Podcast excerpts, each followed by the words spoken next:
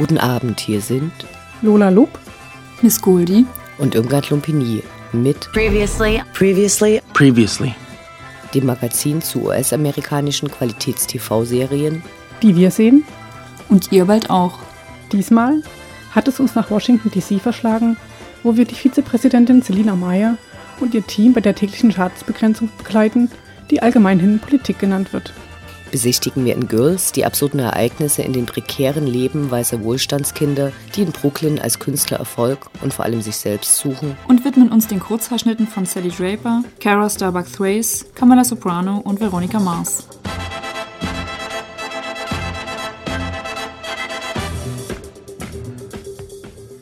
Sixty percent disapprove. This is everybody in America who is awake right now.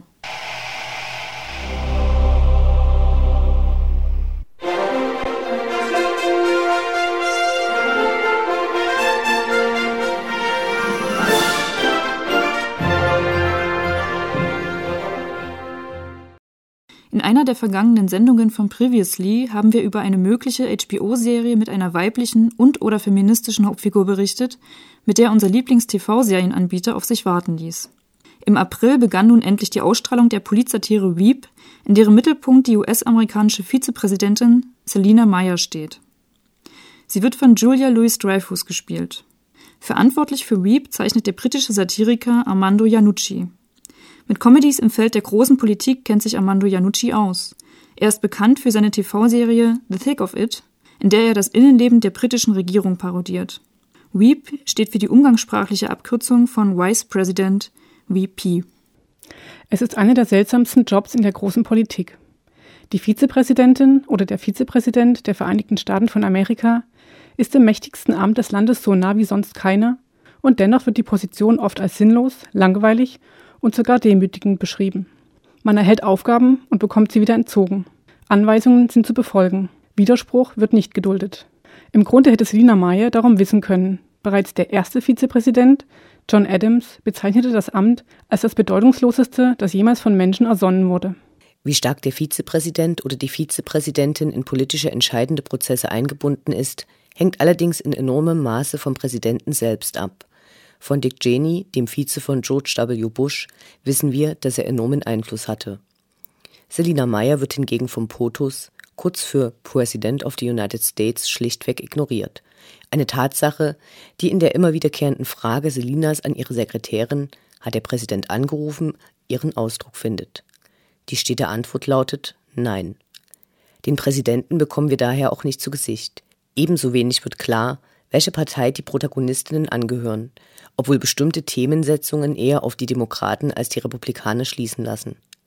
Für die Kommunikation zwischen POTUS und Wieb ist Jonah zuständig.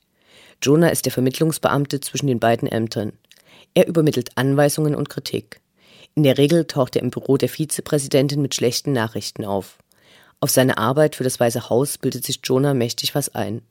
Seine Überheblichkeit und seine Erniedrigungen in Kombination mit seiner enormen Körpergröße haben ihm deshalb den Spitznamen Skyscraper of Shit eingebracht. Look who it is, everybody! It's your favorite Jonah. You're not even your mom's favorite Jonah, Jonah.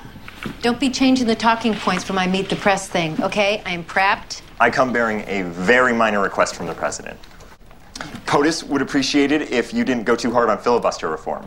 What are you talking about? That's my defining vice presidential crusade. The administration is totally focused on the economy. Ma'am, uh, Yeah. POTUS would like your new chosen subject to be immigration reform, um, Americans losing jobs to illegals, etc.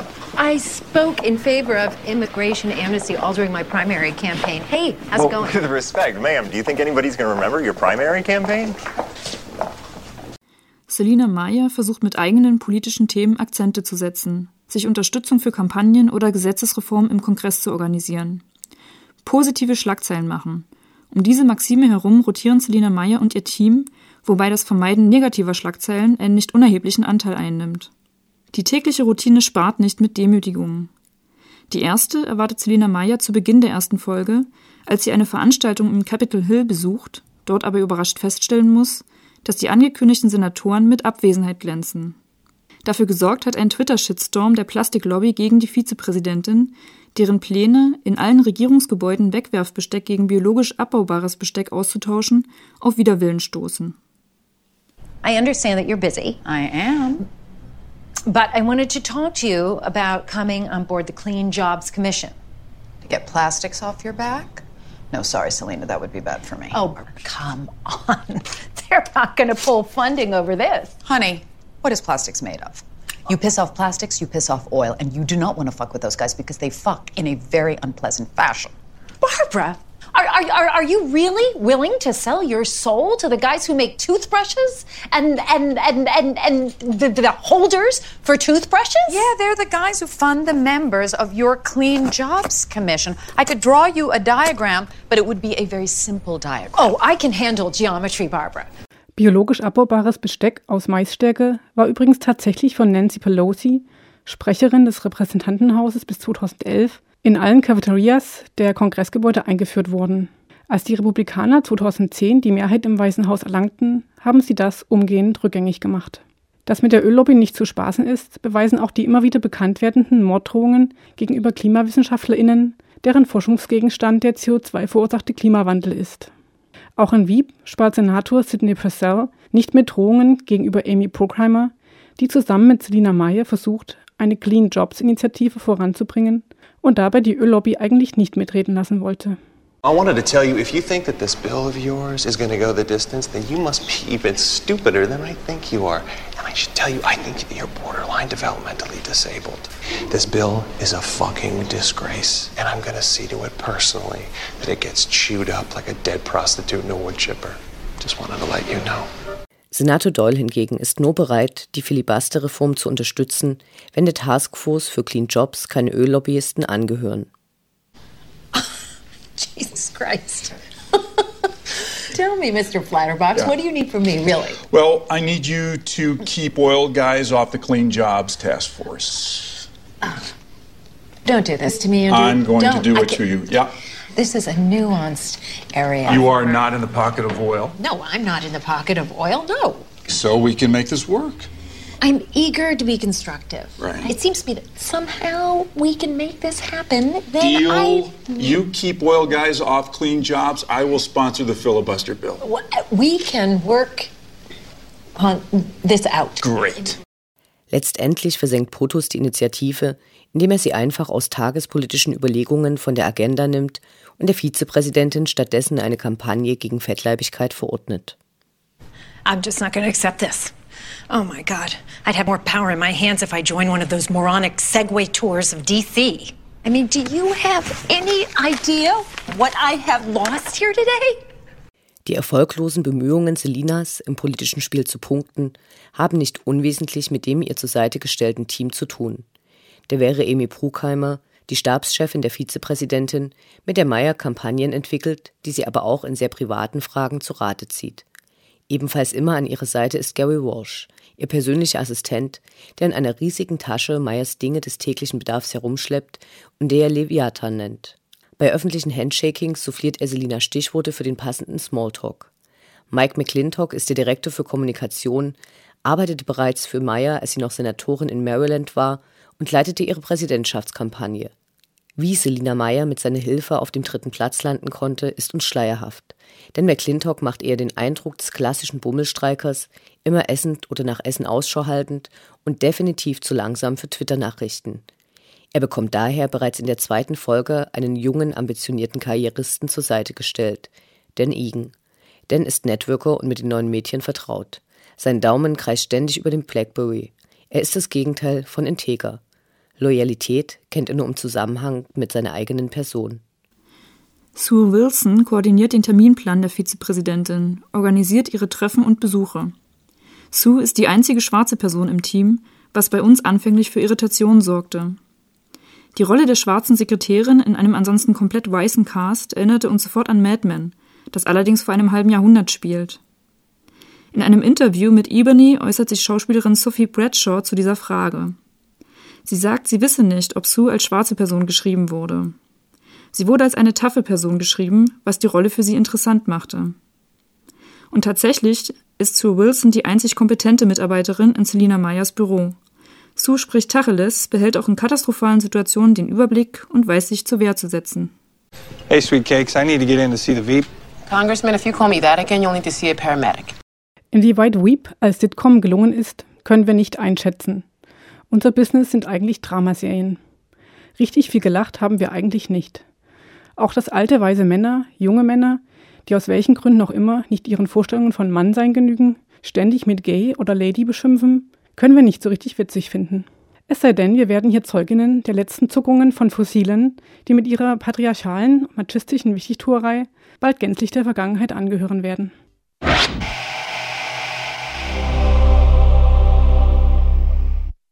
Girls, I want to be a voice of a generation.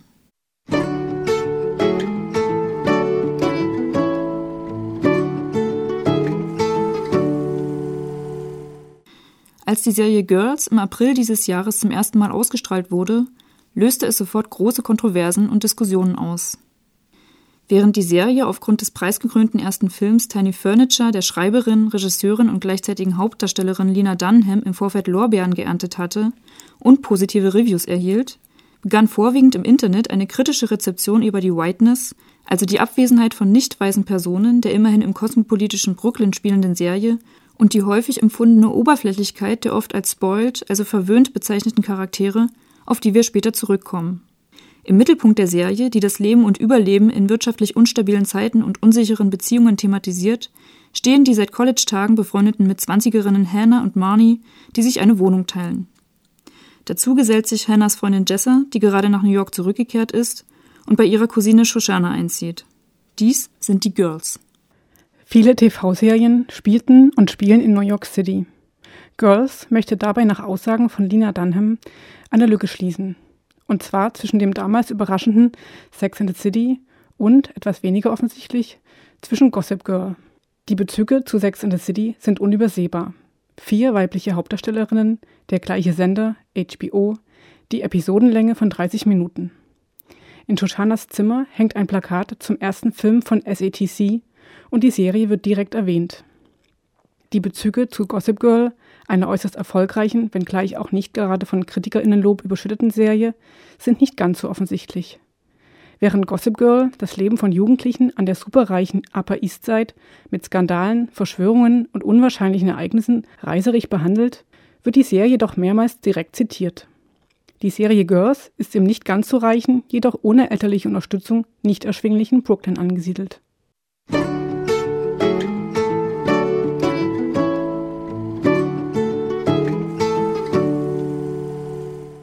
Gleich zu Beginn der ersten Folge eröffnen Hannas Eltern, College-Professoren aus Michigan, ihre Tochter das sofortige Ende der finanziellen Unterstützung. Hannah verdient auch zwei Jahre nach ihrem College-Abschluss kein eigenes Geld. Sie hat zwar einen Job, dabei handelt es sich aber um ein Internship, also ein unbezahltes Praktikum in einem Verlag.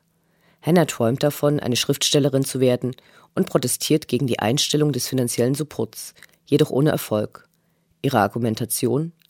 Sie schreibt an ihren Memoiren, die sie natürlich erst noch erleben muss und ist damit beschäftigt, zu werden, wer sie wirklich ist. Und ihre Eltern können doch wirklich glücklich sein. Immerhin ist sie nicht drogenabhängig. Hannahs beste Freundin Marnie ist die einzige der vier Freundinnen, die tatsächlich einen erwachsenen Job in einer Galerie hat. Jessa jobbt als Babysitterin, während Shoshana, die noch studiert, wie viele andere Charaktere auch, von ihren Eltern unterstützt wird. Hannah ist selbstzentriert, egoistisch und nicht wirklich in der Lage, mit verschiedenen unschönen Realitäten ihres Lebens umzugehen. So ignoriert sie die beständigen Fragen von Mani nach ihrem Anteil an der Miete und klagt, wie schwer es ist, einen guten Job zu bekommen, möchte aber auch nicht kellnern gehen. Sie hat ihr unbezahltes Praktikum verloren, als sie nach Bezahlung gefragt hatte. Die Reaktionen ihres Umfeldes sind ebenfalls seltsam. Während Marnie dafür plädiert, dass sich Hannah einen Job sucht, folgt Hannah Jessers Rat, ihren Eltern nochmal klarzumachen, dass sie eine Künstlerin sei, der Unterstützung ohne zeitliche Begrenzung einfach zusteht. Adam, zu Beginn der Serie als äußerst befremdlicher gelegentlicher Sexpartner von Hannah eingeführt, kommentiert lapidar, du solltest niemandes Sklave sein, nur meiner. Er nimmt keine Unterstützung seiner Eltern in Anspruch, aber voila, seine Großmutter hilft ihm.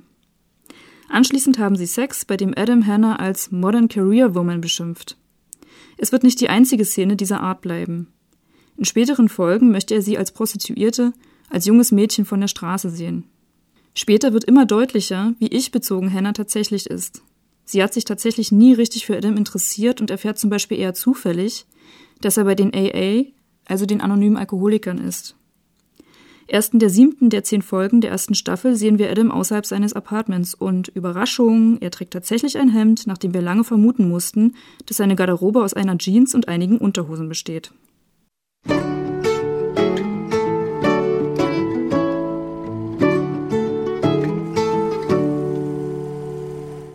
Gegenmodell dieser seltsamen Beziehung, wie sie Leute in einer Selbstfindungsphase in Brooklyn wohl gelegentlich führen, sind Marnie und ihr Freund Charlie, die seit dem College zusammen sind. Dabei ist Marnie zunehmend genervt von ihrem liebevollen Freund, der sie tatsächlich fragt, was sie möchte und ihr jeden Wunsch von den Augen abliest. What would turn you on the most right now? What would turn me on the most? What would turn you on the most? To turn you on. Oh. That's what would turn me on. Let me do that. Okay. Uh. Um. What if you were a stranger? Oh my god. Right? Like what Stranger. if what if you were just like a totally different person? You didn't act like you. Als später Charlie und sein Freund Ray, der als wohltuender Gruß aus der Realität verstanden werden kann, in Hannahs Tagebuch lesen, dass sie der Meinung ist, dass sich Marnie endlich von Charlie trennen soll, kommt es zum großen Zerwürfnis. Charlie verlässt Marnie und wir müssen überrascht sehen, dass auch Marnie nicht so gut ist, wie wir lange glauben wollten. Sie weiß noch nicht einmal, wo Charlie wohnt. In vier Jahren war sie nicht einmal bei ihm zu Besuch, sondern hat erwartet, dass er kommt, wenn sie ruft. Dies sind nur einige der befremdlichen Ereignisse und trotzdem übt die Serie Girls, wenn man sich durchgerungen hat, die erste Folge zu schauen, eine seltsame Faszination aus. Zum einen geht die Serie wohltuend realistisch mit Körperbildern um. Zwar entsprechen Marnie und Jessa dem aktuellen Schönheitsideal weißer Frauen, aber Hannah, die sehr oft nackt oder halbnackt gezeigt wird, hat ganz offensichtlich keinen Körper, wie er in Magazinen nach entsprechender Photoshop-Behandlung zu sehen ist. Ihre Unsicherheit in Bezug auf ihren Körper gesteht sie ein, wenn sie als Grund für ihre vielen Tätowierungen gegenüber Adam erklärt, dass diese ihr in ihrer Jugend ein Gefühl von Kontrolle über ihren zunehmenden Körper ermöglichten. Gleichzeitig wird Sex entmystifiziert. Während es in der zu Beginn erwähnten Serie Gossip Girl nur super tollen, fantastischen Sex gibt, zeigt Girls eine größere und realistische Bandbreite. Shoshana ist mit 22 Jahren noch Jungfrau, Marnie ist gelangweilt, wird jedoch auf einer Toilette masturbierend gezeigt, nachdem sie eine Begegnung auf einer Party erregt hat. Marnie und Jessa knutschen und Hannah erfüllt die Bedürfnisse Adams, weil sie ihre eigenen nicht ausdrücken kann oder noch nicht kennt. Selbst die Körper von Hannahs Eltern werden nackt gezeigt. Auch mit den Folgen ungewollten Schwangerschaften oder einer HPV-Infektion setzt sich die Serie auseinander. Girls ist äußerst dicht, detailreich und komplex inszeniert und unsere Reaktionen schwanken zwischen äh, wirklich und dem Lachen über Absurditäten. Viele der gezeigten Szenen beruhen auf Ereignissen aus Lena Dunhams Leben, so zum Beispiel das plötzliche Einstellen der finanziellen Unterstützung durch ihre Eltern oder dass ihr College-Freund, mit dem sie zwei Jahre zusammen war, sich anschließend als schwul outete. Der Mut, mit dem die erst 25-jährige Lena Dunham schreibt, Regie führt und spielt, ist atemberaubend. Anders als die Protagonistinnen von Sex and the City ist sie ja nicht der Mittelpunkt eines glamourösen Lebens, in dem Ungemach nur von außen droht, sondern eine verletzliche und verletzte junge Frau, die dermaßen viele schlechte Entscheidungen trifft und Ereignisse falsch bewertet, dass es einem schwindelt. Die Serie ist exzellent ausgestattet. Allein die Beschreibung von Charlies Wohnung, die dieser selbst gebaut hat, wäre eine Rezension wert. Keine der Protagonistinnen ist blass und es ist wirklich überzeugend, wie komplex die Charaktere über den Verlauf der ersten Staffel entwickelt und dargestellt werden.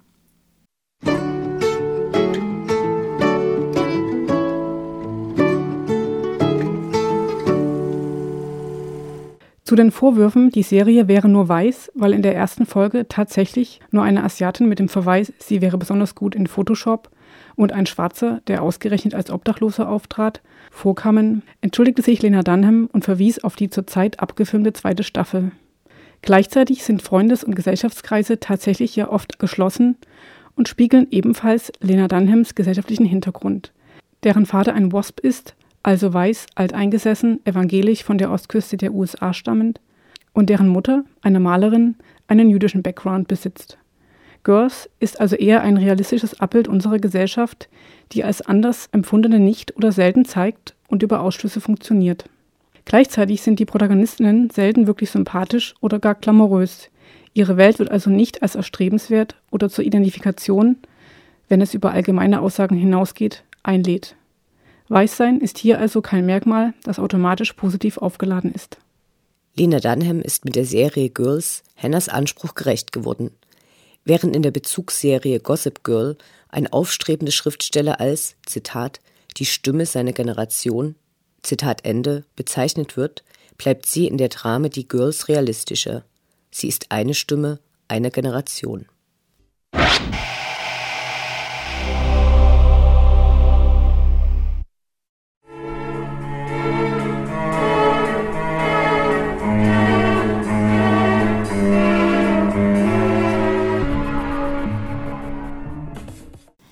Lass dein Haar herunter. Shortcut Stories. Take that hat off. Let me explain, okay? What the hell happened to you? Calm down. You cut her hair? No. I cut it. I'm sorry. Hey! Betty! It was an accident. Jesus. Bets, is that necessary? I'm really, really sorry. Damn right you're sorry. Get up to your room. Hold on. No, now! You didn't have to hit her. You're right. Because it doesn't do anything. You have picture day, and forget about your sleepover. Kids do this. You never did this? All I wanted was to have long hair. In fact, when my mother was mad at me, she would threaten to cut my hair.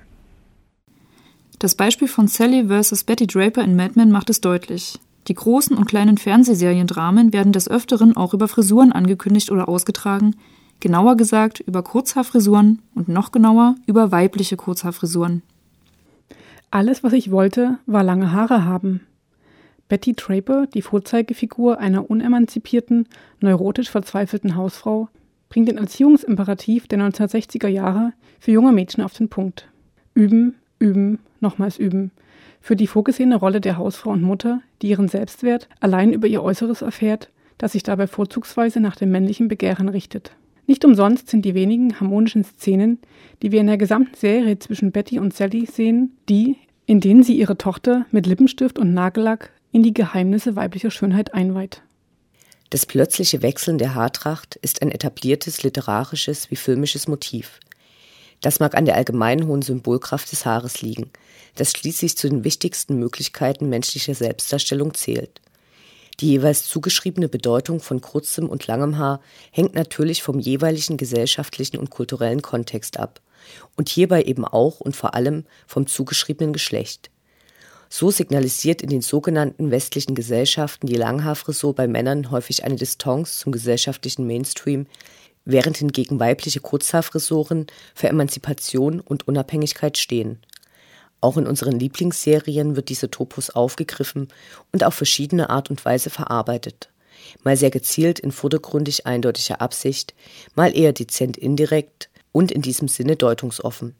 Im Folgenden wollen wir neben dem bereits genannten Madman noch drei weitere Beispiele für die Inszenierung der weiblichen Haarfrisur besprechen.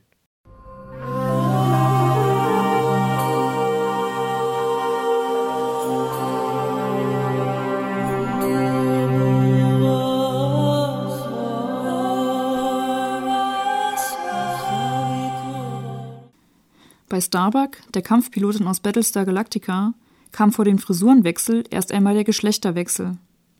In der Originalserie von 1978 war Starbuck ein Mann, draufgängerisch, rüpelhaft und oft aufbrausend. Der Wechsel zur weiblichen Pilotin Kara Starbuck Thrace, der noch dazu kaum eine Änderung in der Charakterzeichnung nach sich zog, hat in Fanforen wie in der akademischen Genderforschung für viel Diskussionsstoff gesorgt. Die Philosophin Sarah Connolly sieht in dem Starbuck-Charakter gar ein perfektes Beispiel für Judith Butlers These, dass das Geschlecht nicht qua Natur existiert, sondern durch performative Akte hergestellt wird. In der meisten Zeit zeigt die Pilotin Starbuck männlich konnotierte Verhaltensweisen. Wenn diese in der utopischen Welt von Battlestar Galactica jedoch bei weitem nicht mehr so stark gegendert sind wie in unserer jetzigen Gesellschaft. Wenn sie will oder gerade lustig ist, kann sie jedoch auch problemlos feminin geltendes Benehmen darstellen, welches sie in seiner Performance regelrecht zelebriert nur um Sekunden später für den nächsten Kampfeinsatz bereitzustehen. Während der Serie gibt es mehrere Domestizierungsversuche ihres unabhängigen Charakters. Als die Menschenflotte sich auf dem Planeten New Caprica neu ansiedelt, heiratet Starbuck den Piloten Anders und legt offenbar ihren Beruf ad acta. Auffällig trägt sie plötzlich langes Haar, passendes Zeichen ihrer neuen Rolle. Bei der Invasion der Cylons wird sie von ihrem ewigen Widerspieler Lioben in Arrest genommen. Er will ihre freiwillige Unterwerfung als seine Lebenspartnerin und spielt ein überaus morbides Ehepaarspiel mit ihr, das seinen Höhepunkt in der Vorstellung eines angeblich gemeinsamen Kindes gipfelt. Wir erinnern uns, in der Science Fiction ist fast alles möglich und in diesem Fall muss wieder einmal ein Genexperiment vorhalten. Starbuck, die von Leoben konsequent unter ihrem Vornamen Kara und nie unter ihrem Kampfnamen angesprochen wird, entwickelt nach anfänglicher Abwehr tatsächlich elterliche Gefühle für das Mädchen Casey. Nach erfolgreicher Beendigung der Besatzung und Flucht vor den Cylons fliegt der Schwindel jedoch auf, als Kara durch Zufall auf die biologische Mutter von Casey trifft. Kara ist geschockt und verstört. Von der Lüge, aber vor allem vom plötzlichen und unerwarteten Ende der eben begonnenen emotionalen Beziehung zu dem Kind. Sie stellt sich vor den Spiegel und schneidet sich mit ihrem Militärmesser die Haare ab. Kara wird wieder zu Starbuck.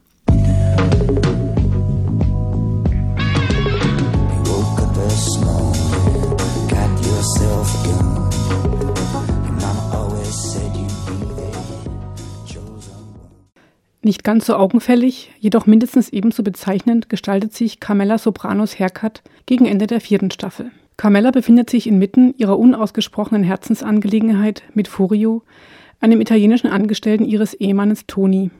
Der Frisurenwechsel zeigt zunächst das offensichtliche Bedürfnis Carmellas nach etwas Neuem, nach Veränderung an und damit eben auch just die Änderung, die Furio in ihr Leben gebracht hat. Toni hingegen kommentiert den neuen Look folgendermaßen. You do your hair? Cut it. What do you think? I thought we agreed that you were going to talk to me first if you were going to do something to your hair. What do you think of it? It's short. Good, he eats his carrots. Makes you look younger. Benny's waiting for you. Die Äußerung Tonis kennzeichnet die Verknüpfung der ästhetischen mit der ökonomischen Abhängigkeit. Ebenso wenig wie Carmella finanziell eigenständig ist, besitzt sie die alleinige Verfügungsgewalt über ihr Äußeres. Dieses soll zuvorderst zum Wohlgefallen ihres Ehegatten ausfallen, was ganz klar eben nicht Short sein kann. Bezeichnend ist auch, dass kurz nach dieser offenbar bereits als eigenmächtig geltenden Handlung Carmella den Bruch vollzieht und nach Bekanntwerden einer Affäre ihres Mannes sich von ihm trennt. Der Haircut hält also gewissermaßen als Vorbote ihrer Loslösung von Toni her, wenn diese auch nur zeitweilig ist. Und folgerichtig trägt sie in den späteren Staffeln, in denen sie wieder zu ihrem Ehemann gefunden hat, auch wieder längeres Haar.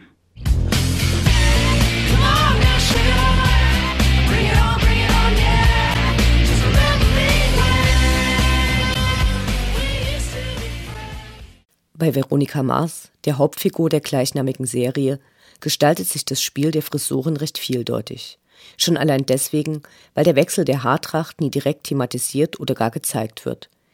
Die Änderung der Frisur wird zunächst als dramaturgisches Mittel zum Anzeigen eines Zeitebenenwechsels eingesetzt, das den ZuschauerInnen die Unterscheidung der verschiedenen Zeiträume erleichtert, in denen die Serie spielt.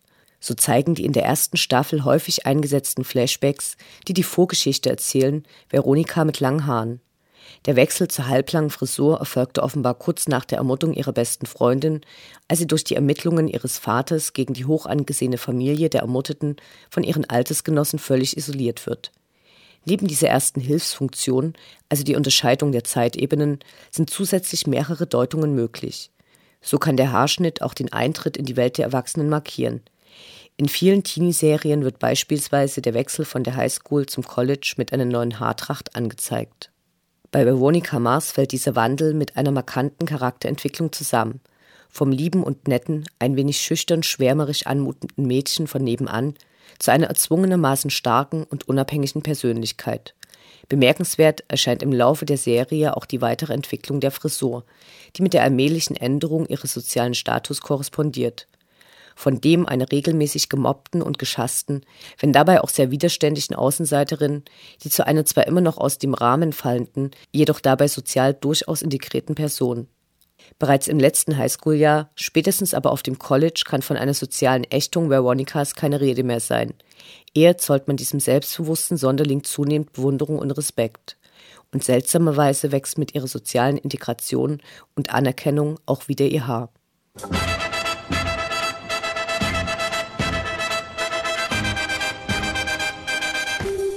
Dies waren Lola Loop, Miss Goldie und Irmgard Lumpini mit Previously. Previously. Previously. dem Magazin zu US-amerikanischen Qualitäts-TV-Serien, die wir sehen und ihr nun bald auch. Previously. Weitere Informationen sowie die komplette Sendung zum Nachhören findet ihr auf unserem Blog previously.us.